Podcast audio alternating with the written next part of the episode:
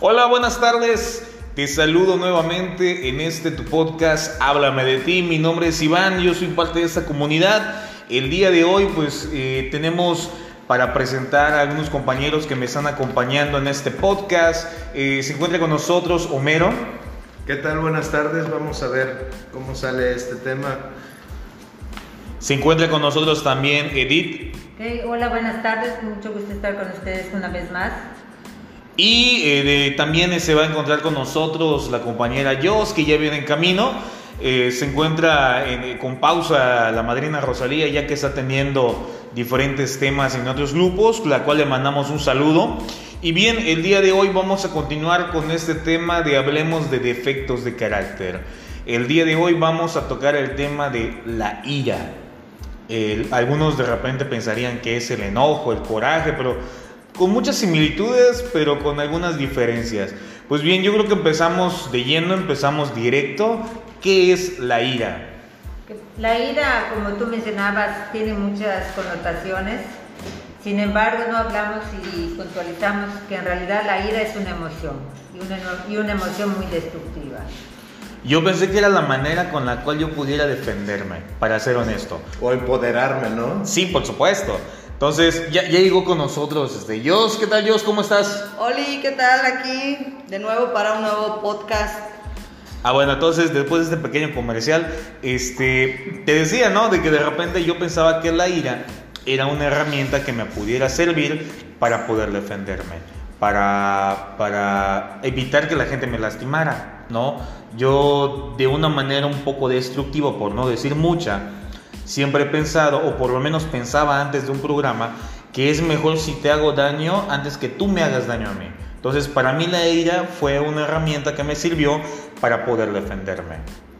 Sí, definitivamente la ira está manejada como un mecanismo de defensa. O sea, eh, es un sinónimo de fortaleza, de fuerza. Malamente diría yo. Malamente denotada, ¿no? No tiene nada que ver con ello. ¿no? Es, la ira es más que nada un mal carácter. Pero implica una emoción, al fin y al cabo. Que hablábamos, de hecho, con el tema de la neurosis, que las la neurosis es el mal manejo de nuestras emociones. Y obviamente por eso mucha gente confunde a la gente iracunda con la gente neurótica. Porque piensan que si grito, que, que, que si aviento cosas, que soy neurótico. Y no siempre, ves nada más es que estoy encabronado, estoy enojado, el día de hoy me está llevando la fregada porque tuvo algún problema o no estoy manejando bien una situación eh, y eso no quiere decir de que yo esté, eh, pues sea, sea, neurótico, muy probablemente, pero más bien yo ahí hablaría de que ando completamente iracundo.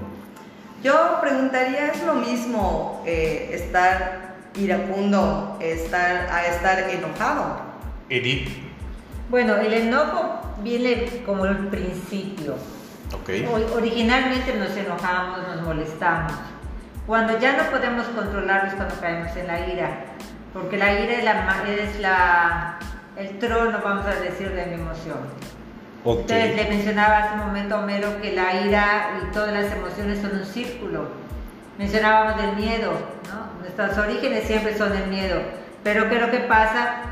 En mi caso, por ejemplo, me da miedo porque mi hijo no me contesta el teléfono. Cuando aparece, en lugar de decirle, qué bueno que viniste, me lleva la chingada porque no me contestaba, y luego que viene, viene la culpa porque no supe manejarlo y me viene la depresión. Reaccionamos. Reaccionamos. O sea, el, enojo es ese primer paso, es esa molestia, esa, es esa, esa parte en la que vamos rascando, ¿no? Y ya la, la ira es cuando ya de plano metimos el dedo en la llaga y ya nos está doliendo, ¿no? Homero. O que no, supe manejar ese, esa molestia, ¿no? O sea, dejé que se llenara con, con las fantasías, con mi punto de vista, o sea, y ahí fue donde fue creciendo. Yo escuchaba eh, en la mañana un reportaje de que el enojo eh, es, surge de cuando tú no puedes decir lo que te molesta.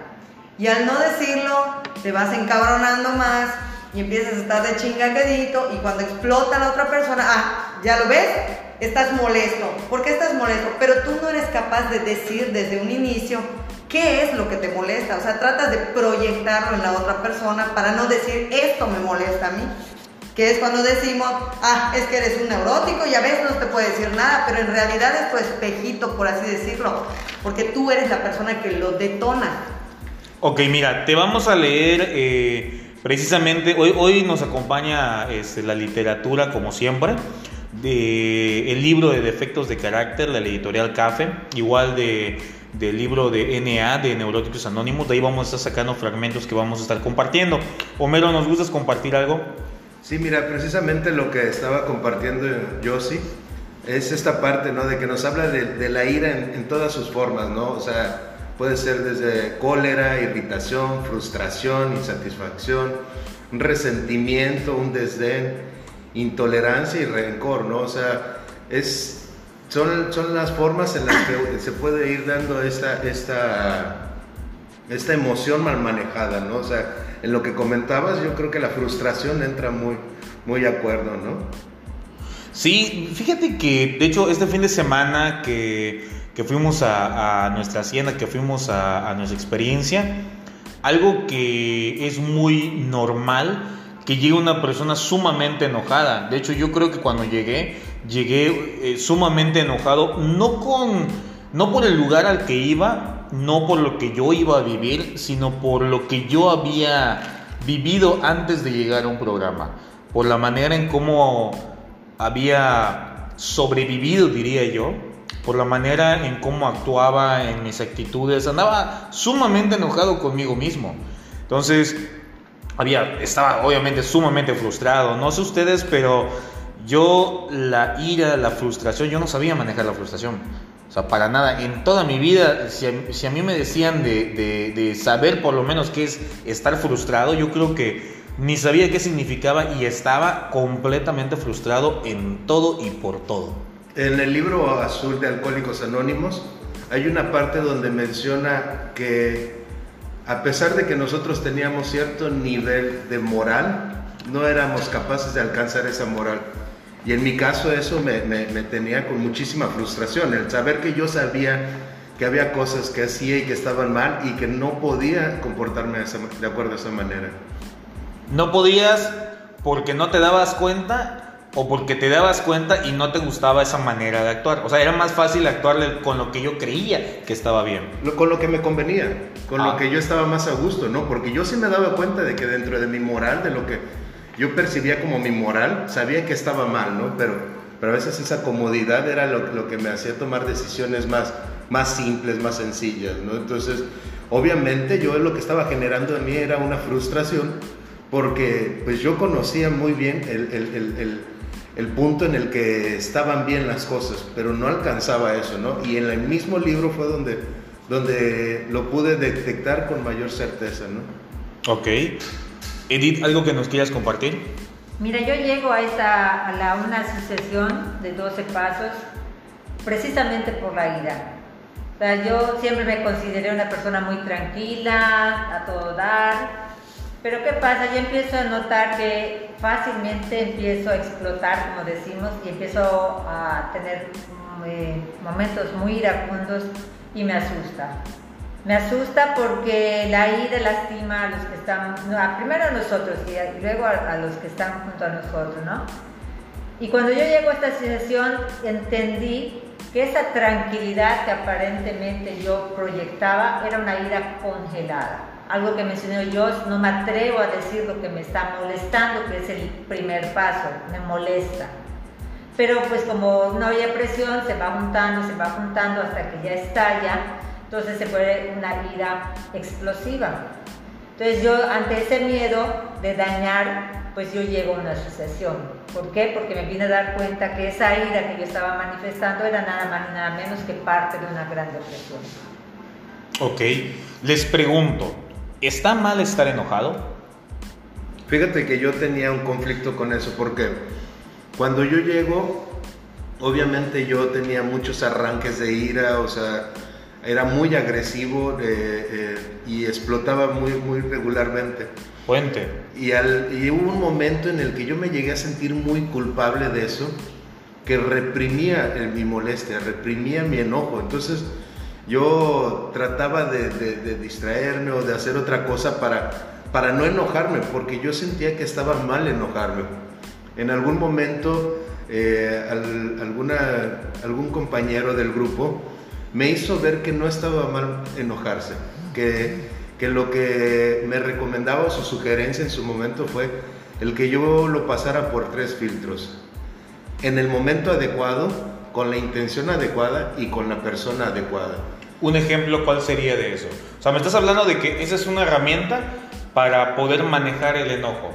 Sobre todo para la gente que nos está escuchando, porque yo creo que eso es algo que jamás haría. ¿Ok? O sea, yo sin un programa jamás haría lo que acabas de decir. Sí, mira, eh, una de las cosas que me pasaba era de que desde el día que yo empezaba, eh, iba postergando, empezaba a llegar tarde en un lugar, acumulaba a llegar tarde a otro lugar y luego después ya más tarde eh, llegaba tarde por, por mi hija, por decirlo de alguna manera, y, yo ya estaba molesto, yo ya estaba intolerado con la situación en la que yo ya había generado, ¿no? Entonces cuando mi hija me decía, oye papá, podemos, este, eh, ¿me puedes esperar un momento? Yo descargaba ahí malmente mi, mi, enojo, cuando realmente ella no, no era la culpable de, de, que yo haya salido tarde, de que haya tráfico. Entonces es una de las cosas que yo no sabía manejar, que yo no me molestaba con la persona adecuada, que era, por ejemplo, mi desinterés por salir más temprano, de prever las cosas, y hacía que, este, alguien más tuviera eh, que pagara las consecuencias de, mi enojo, ¿no? Entonces, ¿qué es otra, otra, otro ejemplo que, que se me viene a la mente? Alguien hace algo que no me gusta, me lo guardo, no se lo digo, me voy y lo platico con otra persona y me dice, pues es que tienes que cambiar o tienes que, buscar la forma en cómo decírselo, pero yo desde el no quererlo decir, este, me enojo con esta persona que me está dando un consejo, ¿no?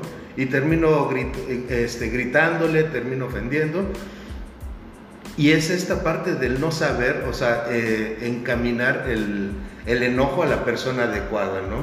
Eh, otra, otra cosa en la que yo no sabía manejar el nivel, por ejemplo, la misma situación de salir tarde y, ir acumulando este atraso tras atraso durante mi día y que de repente se me quedaran las llaves del coche adentro del, del coche. Reventar, ¿no? Me lleva la chingada, que esto, que el otro, todo el mundo contra mí y empezar a gritar, ¿no? Cuando es un, cuando es un suceso que, bueno, o sea... Es un cúmulo de situaciones que pasaron, que se pudieron evitar, pero que al final es nuestra responsabilidad. Exactamente, entonces de repente el reaccionar de esa manera por una situación así, pues es, es muy fuerte, ¿no? y, es, y es lo que, lo que, pues yo no sabía manejar, ¿no? Entonces de repente yo no le sabía dar la intensidad adecuada, yo no sabía darle, este, hacerlo con la persona adecuada a veces sí era con la persona adecuada, pero ya lo dejaba después de dos o tres semanas que yo ya había acumulado más cosas para molestarme. Es como ese eh, baúlcito donde vamos eh, guardando los recuerdos, el enojo de hace tres semanas. La olla de presión. Sí, claro, no, pero fíjate, voy a, voy a, voy a tocar este tema sensible. Si tú que me estás escuchando eh, ahí desde donde tú estés, ¿no?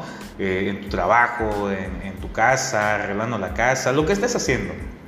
Si tienes pareja o tuviste pareja, eh, imagínate e, esas discusiones, ¿no? Que de repente no la, hoy no lavó los trastes.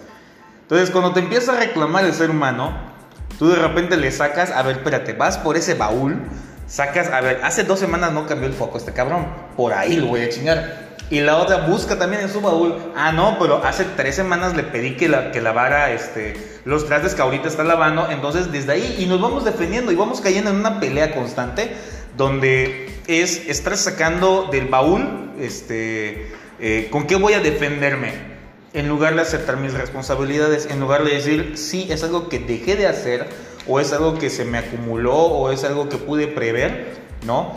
Que al final eso es lo que no hacemos darnos cuenta de que nos enojamos o que caemos en la ira por situaciones que nosotros mismos generamos. No porque alguien más venga y nos cause esa molestia.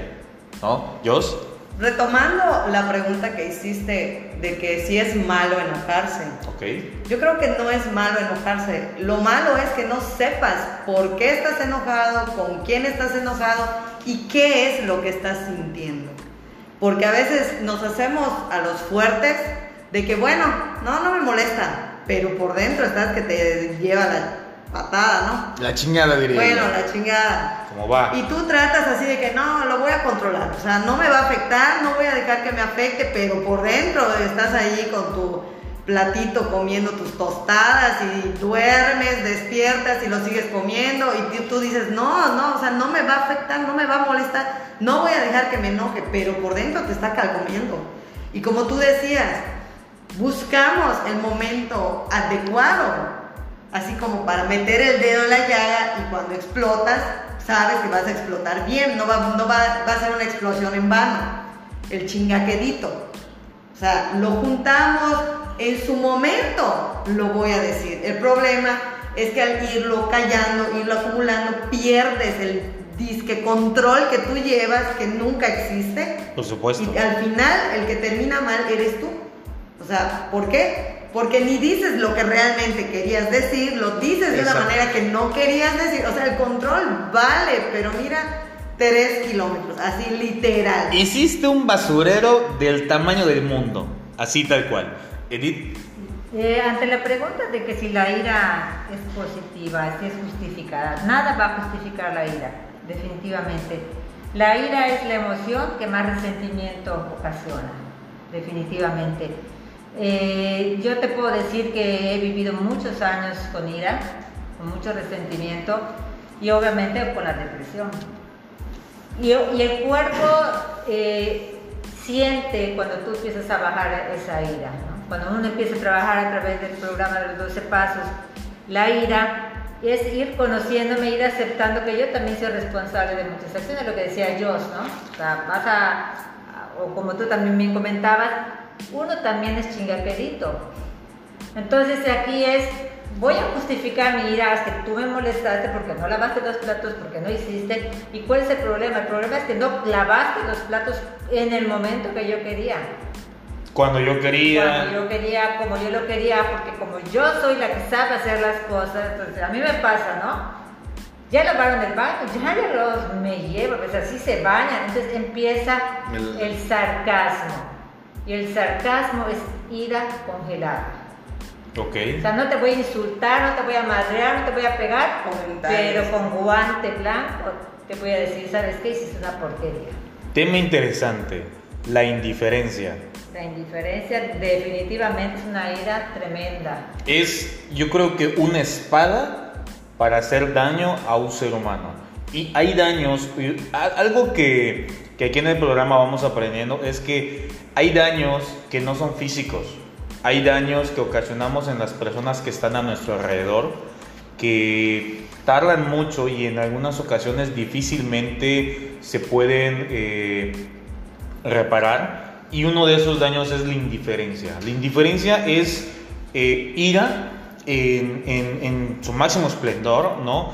Es, es una espada en la cual, con la cual lastimas o puedes lastimar a otro ser humano ese, esa ley del hielo, ese no me hables, ese no me estás chingando, ese no tengo tiempo para ti, ¿no? Y lo que causa en el ser humano que está recibiendo, no te necesito. yo tengo la razón y nadie me va a ganar. Ya suéltenme que me hacen daño. no, sí, es neta, ¿no? Lo escuchaba de repente, ¿no? E, esta frasecita de ya suéltenme cuando me hacen daño, se ha, se ha vuelto una, una frase juvenil, un este, un meme pero de verdad yo creo que es un grito desesperado de una juventud que de alguna manera como chiste está pidiendo que, que, pues ya lo que están viviendo no, no, les gusta, no les agrada. No, entonces la indiferencia es eso, es, es, es una herramienta para hacer daño. Porque en vez de decirle al otro ser humano lo que sientes, en vez de decirle al otro ser humano lo que estás pensando o el por qué te enojaste con, con, con esa persona, pues como bien dice Homero, te lo guardas, eh, lo archivas y, es como ese... Ya ves que hay alimentos, hay bebidas que se tienen que fermentar y que con el paso del tiempo van añejándose y, van agarrando ese saborecito. Entonces cuando ya destapas esa pinche botella, ya está bien añejado y el daño que ocasiona es brutal. Me haces pensar un poco en que como enfermos emocionales tenemos eh, la incapacidad de ser honestos con nosotros mismos y peor aún, serlo con otro ser humano. Por supuesto. El que tú digas tu verdad está, pero campeón, no cualquiera lo hace. Y estando iracundo, olvídate, es que no, vas a estar en la negación, o sea, no, no, no, no. Y cuando es sí, sí, sí, y todo pasa. Una de las cosas que me he dado cuenta de, de, mis momentos en los que explotaba en ira era eso, las, me cegaba completamente. Decía cosas que si no estuviera molesto no las diría, eh, hería de maneras eh, eh, pues muy, muy feas que, que, que, si me pongo a analizar, si yo no hubiera llegado a ese punto, yo no lo hubiera hecho, ¿no? Entonces, creo que esa es una realidad. El, el, el, cuando dejo que la actitud iracunda salga en mí, me cega, me cega y, y, y no veo lo que hago. Podría sonar esa frase de que ahora la ira saca lo peor. Lo peor y lo mejor y, las, las, armas. Edith. Ahorita que mencionaba Homero de esto de que la ira me va a decir hacer me va a hacer decir cosas que no haría si no estuviera enojado, es, es ese alcohol que me permite hacer lo que no puedo hacer sobrio. Okay. así. así de fácil, ¿no? Es una fuga que no puedo manejar y entonces cuando estoy en el pedo, te abrazo, te beso, te digo que lo más hermoso, cuando sobria es una indiferencia total. Es una dulce palomita. Sí, sí, es la mano de Dios. Ahí, ahí te va, ahí, ahí, te va, este, para que tú que me estás escuchando lo, lo puedas ver de esta manera. Para el neurótico o la neurótica, la ira es el alcohol, es esa primera botella. Cuando tú la destapas, cuando le das ese sorbito, ya chingaste. Porque es donde va a empezar toda una serie de actitudes, de palabras, no, no, te transformas completamente, ¿no? Y, de verdad te embriagas con eso, ¿no? No solamente eh, el neurótico, pero por decirlo de alguna manera, para que puedas tener clara la idea, ¿no? Es, es, ese alcohol que, que, hace que tu vida diaria, que la situación en la que estés, ya sea en el trabajo, en la escuela, con tu familia, hagas un caos completamente en ese momento. Sí, una, una de las problemáticas que tenemos los neuróticos es que con las máscaras sabemos guardar muchas cosas. Tú al alcohólico lo ves y dices, no, este está bien pedo, no lo puede ni guardar. Ves el que está drogado lo mismo. Es muy obvio el alcohólico. Es muy obvio, pero el neurótico sabe tapar muy bien sus emociones. Obviamente que va a llegar un momento que lo va a rebasar y lo va a justificar todo. Estoy justificando mi enojo, estoy justificando mi indiferencia, todo lo justifica. ¿Por qué? Porque yo tengo la razón. O sea, el ego lo tenemos muy alto somos muy inteligentes, todos somos muy inteligentes. A mí Neuróticos Anónimos me dice que mi problema no es la mente, o sea, no es mi inteligencia. El problema es que no sé manejar mis emociones. Entonces hablabas tú de la, de la indiferencia y la indiferencia es el uno de los maltratos emocionales más grandes que puede existir y puede causar demasiado daño. Ha, ha sucedido eh, en mi caso personal que me han dicho, me has hecho sentir un perro con tu indiferencia. Wow, hasta me quedé callado por un momento. Fíjense, eh, vamos, vamos quitándonos las máscaras, ¿qué les parece? Ups. Ahorita estamos cuatro expertos eh, en ciertos temas, ¿no? Edith, eh, yo creo que es la experta en, en, la neurosis, lleva mucho más tiempo trabajando en ella. Y, yo, y cuando hablo de expertos, hablo de de que hemos ido trabajando en nosotros mismos. A eso me refiero. No de que seamos personas sumamente letradas y que tengamos este 300, 400 libros ahí este, en la espalda que ya leímos. Es la más neurótica de todos. Está bien, no, no, no, está bien. Yo, yo dije, vamos quitando las máscaras. Este, en el caso de yo, yo creo que es nuestra experta en coda. Este, digo, por, porque ella ya se conoce mucho más. En el caso de, de Homero, Homero, tú eres experto. No sé, yo creo que lo que sí puedo contar son muchas experiencias. Eh, realmente yo sí creo en esto de que no somos expertos en nada. y críticos de todo. Y críticos de todo. Okay. Y fíjate, cuando digo expertos, vuelvo a lo mismo. Eh, Y que, por ejemplo, yo si hablo de alcoholismo, te puedo hablar de cuántas veces con la ira destruía mi hogar. Porque estando en un estado etílico, ya con varias, este, pues, con varias cervezas, con varias copas encima, el cómo creaba yo pleitos de la nada, caos de la nada, cada vez si yo no sé, estuviera manejando, se me atraviesa una persona que porque en ese momento se le ocurrió atravesarse de mi camino, me bajo, le hago un pleito, lo quiero golpear y es un pendejo para manejar, muchas cosas que si no estuviera alcoholizado no haría, ¿no? Eh, muchas cosas que no tuviera el valor de hacer porque pues no tengo una copa en la mano. Lo mismo pasa con, las fiestas, lo mismo pasa con la escuela, lo mismo pasa en el trabajo. ¿Cuántas veces eh, mis actitudes eran de, una suma indiferencia en la que, fíjate cómo me justificaba, ahorita decía algo mero que, que, me llegó bastante, es que no me pongo a, o sea, no, no, no peleo o no discuto porque me conozco y sé el daño que voy a ocasionar. Y, decir eso es como que hacerte el coco wash de que ah, es que como soy tan chingón, no lo voy a yo a desmadrar este cabrón y, vaya a haber una, una situación peor, ¿no? La realidad es de que por dentro me estaba yo retorciendo de miedo, porque yo sabía que no quiero enfrentarme a ese tipo de cosas y así me justificaba. Fíjate que da a pie a que yo haga un tipo de así como que análisis de que somos lo que alimentamos. Emocionalmente, si tú por dentro, obviamente existe la Yosuel, pues sana, por así decirlo, y la Yosuel que es iracunda. Si yo me permito empezar, bueno, me enojé, ah, no lo voy a decir, no pasa nada, se lo, se lo voy a perdonar, ¿no? O sea, me voy a hacer de la vista gorda. Al día siguiente, otra pendejada que te enoja, así, así, y vas, tú mismo vas alimentando a la Yosuel iracunda y de repente ya se volvió un monstruo y quién es la que gana. La, la sana le da una patada y la Yosuel iracunda es la que sale en ese momento. Gana la enfermedad, diría Exactamente, y no somos conscientes, ese es nuestro problema, que hacemos como que no pasa, no la hacemos consciente, no hacemos ese examen de conciencia de cinco minutos, guay, ¿por qué estoy así? ¿Por qué me siento así? ¿Por qué estoy tensa? ¿Por qué no quiero comer? ¿Por qué no le siento sabor a la comida? ¿Por qué estoy pensando en este pedo? ¿Qué pasó? O sea, no estamos acostumbrados.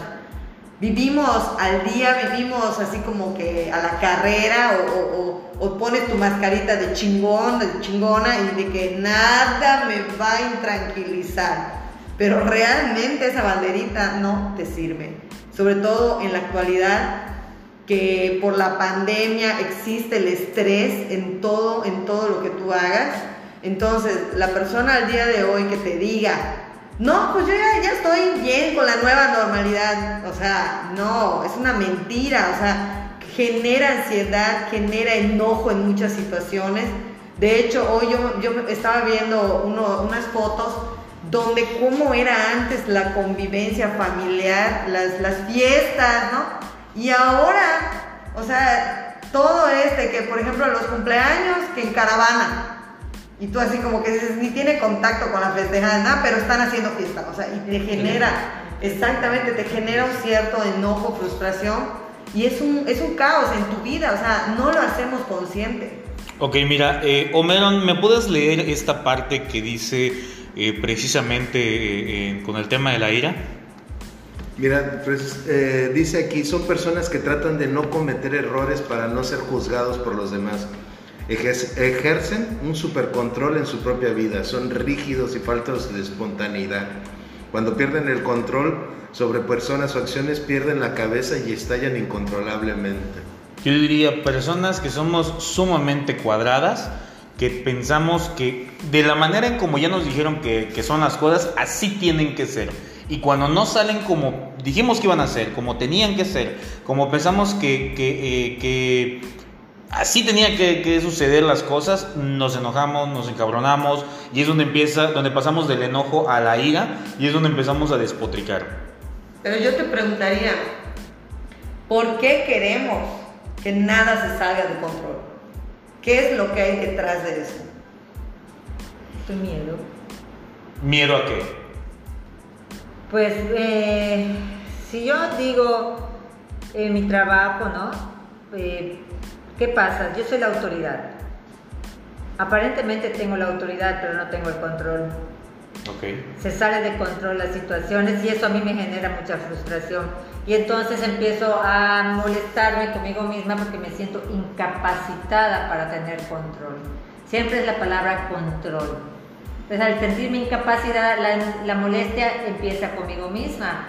¿Qué pasa? Que si alguien se me atraviesa en ese momento, pues no es quien me la hizo, sino quien me la paga. ¿Y qué? El enojo fue conmigo. ¿Por qué? Porque no supe manejar una situación. Ok. Y, y esa rigidez, ¿no? Precisamente el, el, yo me veo en la parte rígida queriendo ser perfecto. O sea, por eso no puede cambiar nada porque si no perdería la perfección. O sea, dentro de mi fantasía, dentro de lo que yo veía, o sea, mis exigencias eran muchas. De hecho, Normalmente cuando yo me enojaba con una persona y terminaba iracundo era por esta parte de que, de que es que deberías de ser así, deberías de hacer esto, deberías de corregir esto, te va mal porque no haces esto, o sea, y, y, y, y la, las ideas de las demás personas no entraban en, en, mi vida, ¿no? O sea, tenía que ser como yo las veía, ¿por qué? Porque eh, dentro de mi exigencia a esa perfección, ¿no? Como lo comentaba Edith, o sea, en su trabajo, o sea, tienes que ser perfecto como para que te reconozcan, ¿no? Para que vean que lo estás haciendo. Y, ahí es donde yo no me yo, eh, exigía y era muy rígido, ¿no? Con, conmigo y con los demás. Ok, fíjense que algo que me llama mucho la atención dentro de, de eso que estamos platicando, ¿no?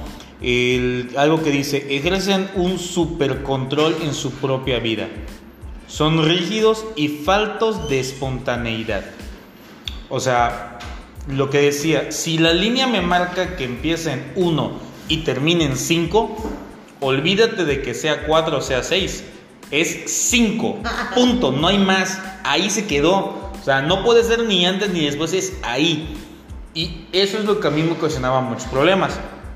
Otra manera de, de, que en mí sale mucho el enojo, sale mucho la ira, cuando me, veo exhibido.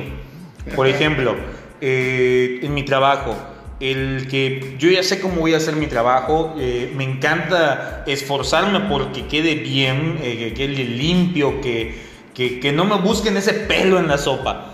Y cuando alguien busca ese pelo en la sopa, hijo de su madre.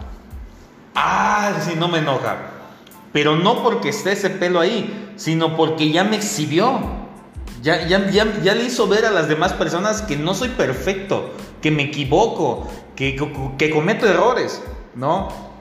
Pero hay un problema muy grande ahí para los iracundos. O sea, yo recuerdo, tú hablas mucho de, de que tienes que ser perfecto. Tú mismo te pones esa exigencia. Por supuesto. Pero yo recuerdo que antes de llegar a la agrupación, yo era súper iracunda porque yo pensaba que el ser cuadrada, el no cambiar la línea, no salirme y, no perder el control, era llevarme a ser feliz y no, y no me daba yo cuenta que era todo lo contrario hacia donde estaba yo yendo que a donde yo quería ir. Era un sufrimiento terrible.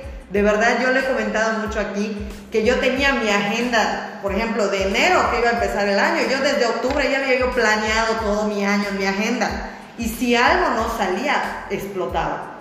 Y sentía que el mundo estaba conspirando en mi contra. El día de hoy, ¿dónde está esa agenda, Josh? La verdad es de, de, mis 24 horas, solo por hoy. Hoy que tengo que hacer esto y esto lo planeo. Si no sale algo, no pasa nada.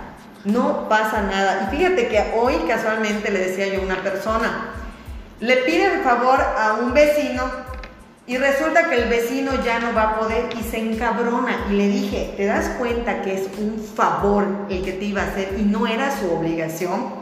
Entonces ahí empezamos a caer mal, pero nosotros mismos nos encabronamos y perdemos la realidad. Entonces, al aterrizar a la persona, al decirle, él te iba a hacer un favor, no era su obligación, como que, ahora sí, como dice Edith, bofetada con guante blanco. ¿Qué dices? Sí, por supuesto. No, no te puedes quejar, o más bien entiendes de que el otro ser humano tiene la opción de decir sí Exacto, o no. Exacto, y no lo puedes controlar, está fuera de tu control, de tus manos, y eso es así como que te genera esa ansiedad, ese emputamiento y es cuando ¡pum! explotas. Fíjate que algo que me da, el iracundo, bueno, el neurótico como tal, siente que tiene, se merece todo. Tiene derecho a recibir de todo. ¿no? Entonces, ¿qué es lo que pasa? Cuando no lo recibe, busca culpables. Yo me acuerdo que en una ocasión yo decidí comprar un coche de agencia. Ok.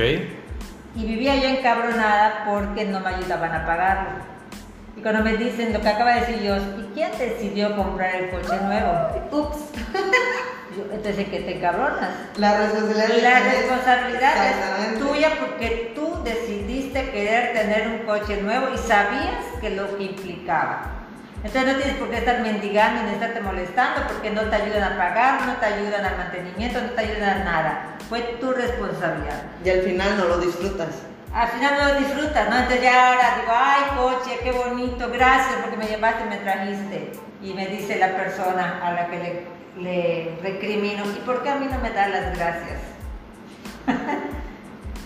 porque yo estoy pagando el coche, entonces justifico. ¿sí? Entonces, ¿qué pasa? Caigo en una indiferencia. Tu coche sí te doy gracias a ti, ni te miro a ver. Fíjate que es, es, un tema bastante extenso y si hablamos de situaciones que nos van pasando en el día a día, eh, no acabaríamos el día de hoy. quítense las máscaras. No, no, no, no, está bien, está bien. Eso es lo que realmente yo creo que la gente quiere escuchar, ¿no? Las cosas que son reales, lo que verdaderamente pasa. Pues bien, eh, no sin antes este, un pequeño comercial, te recuerdo, estamos en Facebook como Mi Luz, así lo pones nada más, Mi Luz en Facebook, puedes mandarnos un inbox, eh, acércate a ver eh, lo que vamos publicando, no solamente de, este podcast, sino de, los anuncios que tenemos en la comunidad. de igual manera puedes mandarnos un mensaje al 9991. 0965 94. Perdón, es 9994 0965 94. Ahí vas a poder mandarnos un, mensaje de texto o un WhatsApp, eh, dejándonos tus comentarios, eh, saludos, no sé. Si quieres que hablemos de algún tema, de igual manera puedes mandarnos un correo electrónico.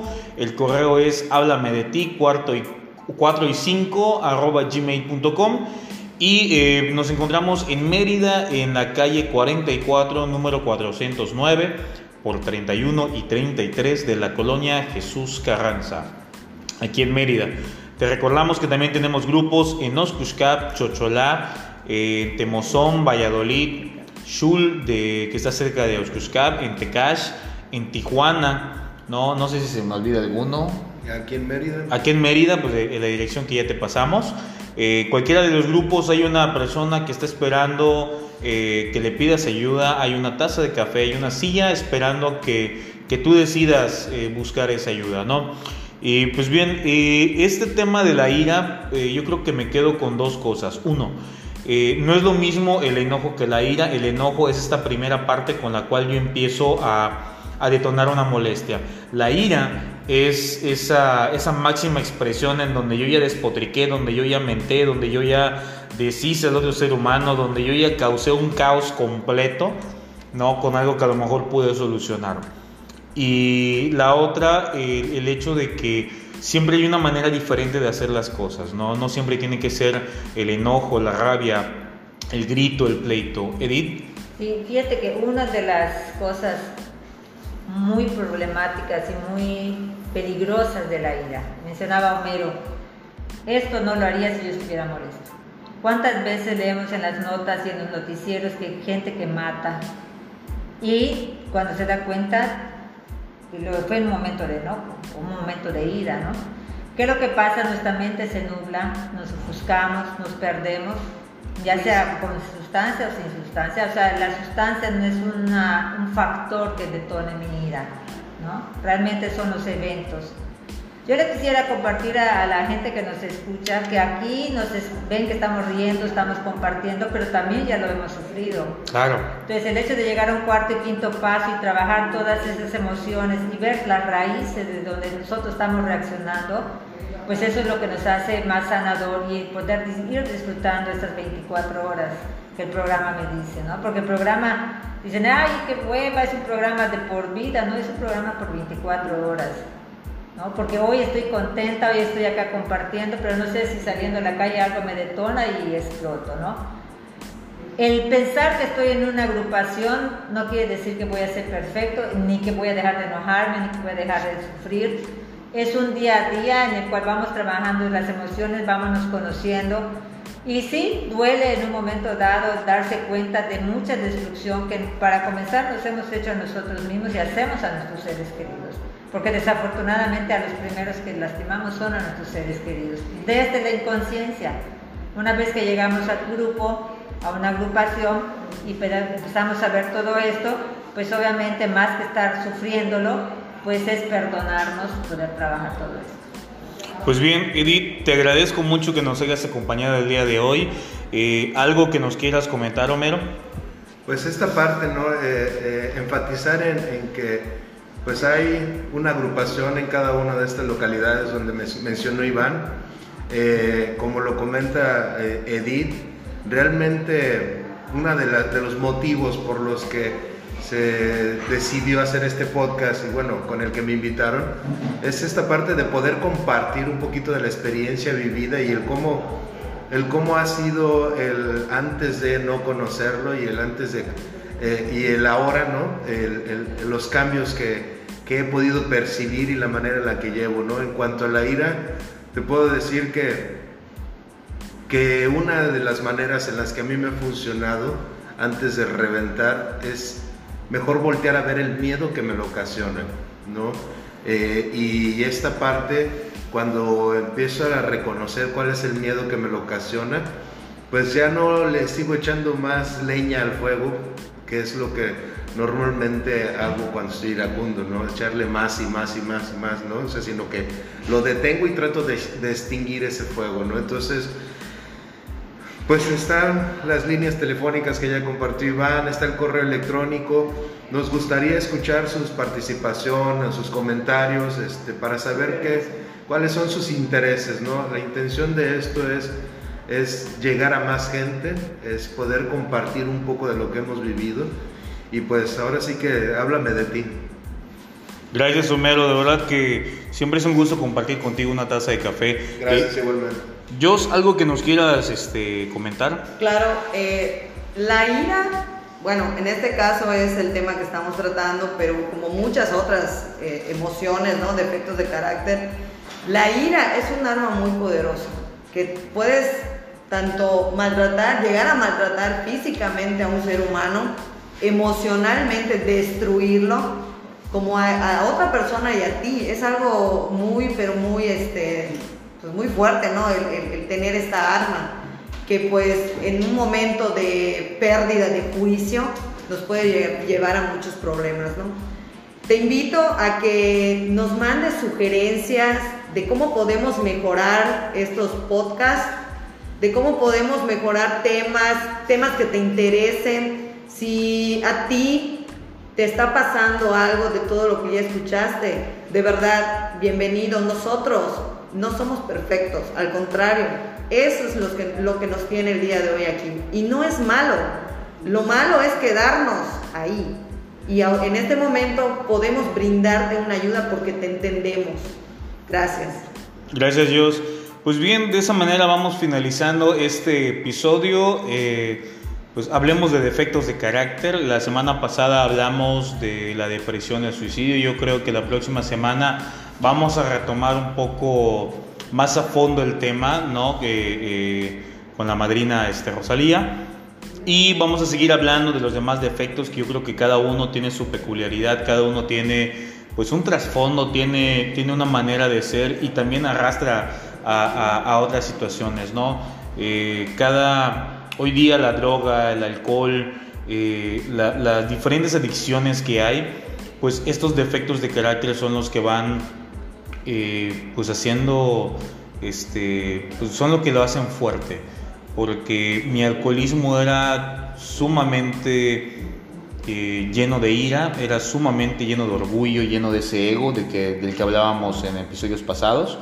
¿no? Y el día de hoy, el poderme exhibir yo mismo y decir de que eh, no quiero ser ese ser humano o por lo menos no quiero tener esos defectos o no esas actitudes que, traen esos defectos, ¿no?